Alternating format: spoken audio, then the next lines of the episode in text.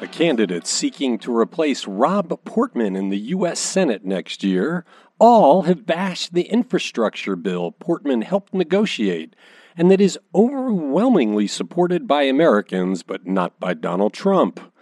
Federal prosecutors say the people who plotted in Ohio to kidnap the Michigan governor also targeted Ohio Governor Mike DeWine. And Cuyahoga County is taking bold steps to get more jail guards mainly by offering big boosts in pay.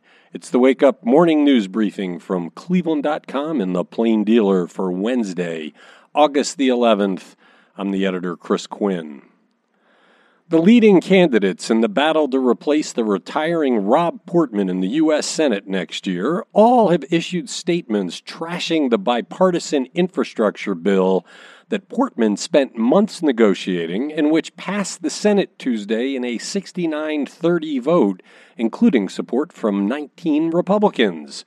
The Ohio Senate candidates, Jane Timken, Josh Mandel, J.D. Vance, Bernie Moreno, and Mike Gibbons, all sided with Donald Trump, who openly urged Republicans to deprive the nation of the infrastructure boost because the package could help Democrats in elections. The bill would bring a one-time supplemental appropriation of 579 billion to fund major highway projects, mass transit, broadband internet access and more. Polling has shown the bill to be popular with the American public, with 65% of recent respondents supporting it, although 54% of Republicans say they oppose it. The Ohio Senate candidates have been in competition for most of the year for Trump's endorsement in the race. Federal prosecutors say the group of men charged last year with plotting in Ohio to kidnap Michigan Governor Gretchen Whitmer also considered going after Ohio Governor Mike DeWine.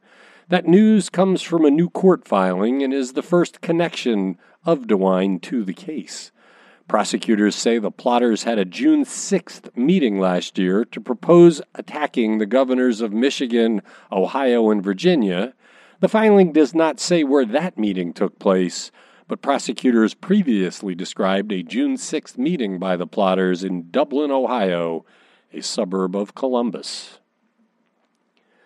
Cuyahoga County officials offered substantial raises to jail officers, in some cases more than six bucks an hour, to attract more officers and retain current ones as the jail in recent months suffered from a sharp drop in staffing. The offer, which requires approval by the officers' union and county council, would raise the starting salary for a new hire from $19.12 to $24 per hour. Existing officers will also get substantial raises, to overcome a sticking point that led to the union rejecting a proposed raise for new hires in February. The deal could take officers at the state's largest county jail from some of the lowest paid in the state in 2019 to some of the highest, with those with three years on the job getting up to $28 an hour. The offer comes with incentives for officers' attendance, an issue that has plagued the jail for years officers would get $1,000 bonuses for perfect attendance during each quarter of the year. On his 88th birthday Tuesday, beloved Indian slugger Rocky Colavito was honored with the unveiling of a statue in Tony Brush Park in Cleveland's Little Italy neighborhood. The respect fans have long held for Colavito rang out, and it was mutual.